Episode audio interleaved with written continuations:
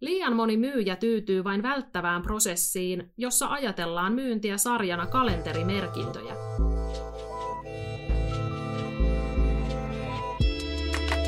Tervetuloa Myynti ei ole kirosana podcastiin. Ennen kuin hypätään otsikon mukaiseen mielenkiintoiseen aiheeseen, katsotaan sitä toisesta perspektiivistä. Oletko koskaan saanut puhelua lehtimyyjältä, joka ei malta pysähtyä hetkeksikään, vaan kertoo ensimmäisen viiden minuutin aikana koko tarinansa, ehdotuksensa sekä lehtitilauksen päälle saatavan lahjankin? Parhaimmassa tapauksessa juuri sinä kuulut erikoisjoukkoon, jolla on nyt mahdollisuus tähän supertarjoukseen. Tuttua, eikö? Jotain tässä kuitenkin meni pieleen, eikä sinulle jäänyt kovin hyvä tunne puhelun jälkeen. Kaiken puhelinmyyjän puheen taakse jäi nimittäin sinun oma tilanteesi. Kyseinen myyjä ei käyttänyt aikaa sinuun tutustumiseen, jolloin asiakkaana tunsit olevasi vain soittolistan rivi muiden joukossa. Ei-vastauksesi jälkeen myyjällä ei ollut mitään muuta argumentointia kuin toisen kaupan olevan lehden tarjoaminen. Mikä edellisestä on aasin siltana B2B-myyntiprosessiin? No, myyntihän on aina asiakkaan auttamista. Jos haluat auttaa asiakastasi, on sinun ensin ymmärrettävä, mihin kipupisteeseen tarjoamasi palvelu tai tuote osuu. Kuluttaja- ja yritysmyynnissä pätee osin samat tietyt lainalaisuudet. Ihan yhtä lailla yrityspäättäjä haluaa, että hänen tilanteensa ymmärretään ja häntä kuunnellaan, samoin kuin sinä, joka sait tuon lehtitarjouksen puhelimitse. Lopulta myynnissä on kyse sarjasta kohtaamisia, jotka päättyvät risteykseen, jossa asiakas tekee päätöksen kävellä kanssasi kohti yhteistyön polkua tai vilkuttaa heipat ja lähteä matkaan toisen kanssa. Kannattaakin muistaa, että jokaisella kohtaamisella on väliä.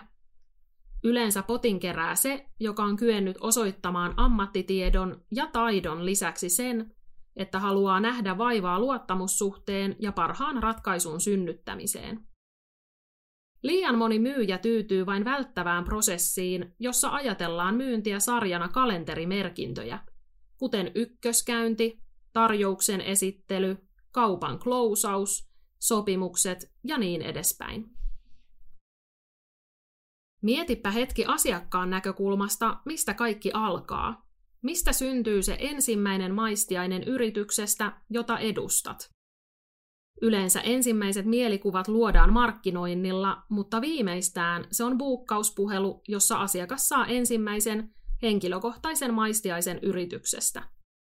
Kun olet sopinut asiakkaasi kanssa tapaamisen, tai olet onnellisessa asemassa ja joku on sopinut sen puolestasi, oletatko, että asiakas muistaa tapaamisen tullessa, mistä on kyse? Voin kertoa, että ei nimittäin varmasti muista.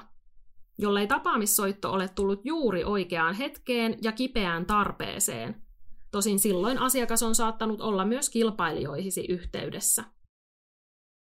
Myyjänä sinun tehtävänäsi on ohjata koko prosessia ja tässä kohdin muistuttaa asiakasta. Voit kävellä todella pienillä teoilla asiakkaan silmissä extra mailin – Nimittäin hyvällä viestinnällä 8 plus-suoritus voi kääntyä asiakkaan silmissä yhdeksäksi ja taas kiitettäväkin seiskaksi, mikäli viestintä ontuu ja asiakaskokemus jää kliiniseltä tuntuvaksi operaatioksi, jossa myyjä myy ja asiakas pitää penkistä kiinni. Lyhytkin agenda kertoo asiakkaalle, mitä voi tapaamiselta odottaa ja myös mitä häneltä odotetaan, itse käytän ensitapaamisilla seuraavaa melko yksinkertaista runkoa. Sinä, minä, me. Tavoitteenani on siis kysyä hyviä kysymyksiä ja päästä tutustumaan asiakkaan tilanteeseen, lyhyesti kertoa meistä yrityksenä ja loppuun katsoa, josko jostain voisi vielä jatkaa. Myynti on asiakkaan auttamista. Miten sitten auttaa asiakasta? Ensin täytyy ymmärtää nykytila – on sanottu, että kysymykset avaavat, kun taas vastaukset sulkevat. Kun siis tapaat potentiaalisen asiakkaan, kysytkö kysymyksiä, jotta pääset kertomaan omasta asiastasi, vai kysytkö, jotta ymmärrät asiakastasi? Oletko tilanteessa aidosti läsnä ja kiinnostunut asiakkaastasi ilman turhia ennakko-oletuksia? Entä kun asiakkaasi vastaa, hyppäätkö seuraavaan kysymykseen vai syvennätkö jo kuulemaasi? On eri asia kuunnella kuin aidosti kuulla ja ymmärtää. Kysymyksesi, jonka äärelle saat asiakkaasi pysähtymään, on kultaakin arvokkaampi. Parhaassa tapauksessa asiakas oivaltaa kysymystäsi vuoksi jotain, jota ei ole ehkä tullut ajatelleeksikaan, mutta jolla on suuri arvo hänelle itselleen. On sanottu, että kuuntelu on myyjän taidoista tärkein. Miksi? Kuten sanoin, on myynti aina asiakkaan auttamista. Eikö ole melko vaikeata auttaa, jos et tiedä mihin asiakkaan tarpeeseen tarjoamasi palvelu tai tuote tarjoaa apua? Jossain tapauksissa asiakas ei välttämättä itsekään tiedä, mitä tarvitsee. Myyjän työ on kuuntelua ja asiantuntijuuden määrä mitataan siinä, osaako kuulemaansa yhdistää oman tarjoaman. Käytännössä siis, osaako auttaa asiakasta. Vasta aidosti ymmärtäessäsi asiakkaan tilanteen on syytä tehdä ehdotus. Käydessäsi keskustelua tarjoamastasi palvelusta tai tuotteesta, yhdistä kertomasi asiakkaan tilanteeseen ja varmista, että olet ymmärtänyt oikein. Näin osoitat, että ymmärtämisen lisäksi olet koko ajan kuunnellut asiakkaan kertomaa. Oletusten teko on vaarallista ja välillä sorrumme siihen itse kukin.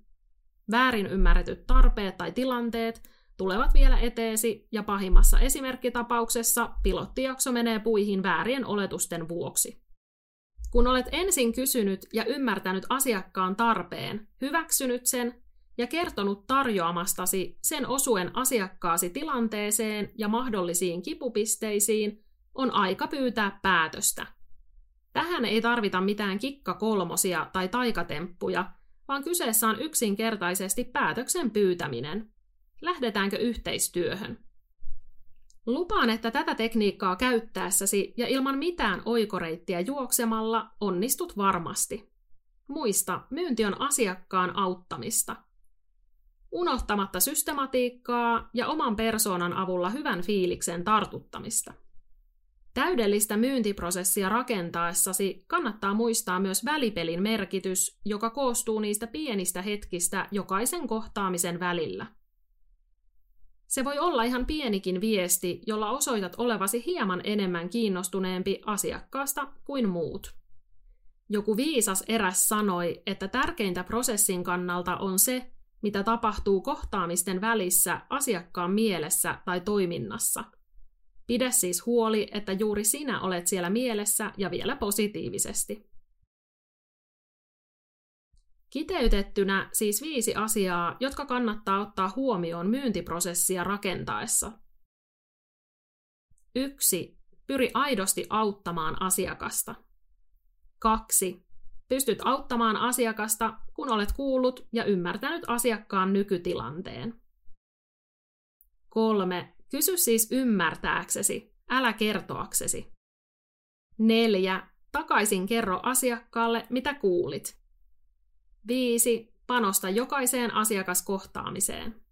Lopuksi vielä sinulle tueksi hyviä kysymyksiä, joilla pääsee alkuun. Ole hyvä. Minkälaiset kasvutavoitteet teillä on? Missä haluatte intohimoisesti olla parhaita? Minkälainen myyntiprosessi teillä on tällä hetkellä ja ketkä ovat avainpelureitanne?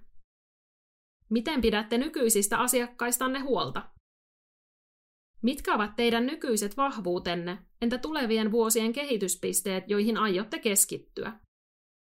Miten teidän työntekijänne sitoutuvat liiketoiminnan tavoitteisiin? Millainen on myyntikulttuurinne? Ketkä ovat pahimmat kilpailijanne? Miten erotutte alan muista toimijoista? Mitkä ovat vuoden tärkeimmät tavoitteenne ja miten niitä mitataan? Näillä ajatuksilla tsemppiä viikkoon toivottelee Kaisa Helminen, Inhousein avainasiakasjohtaja.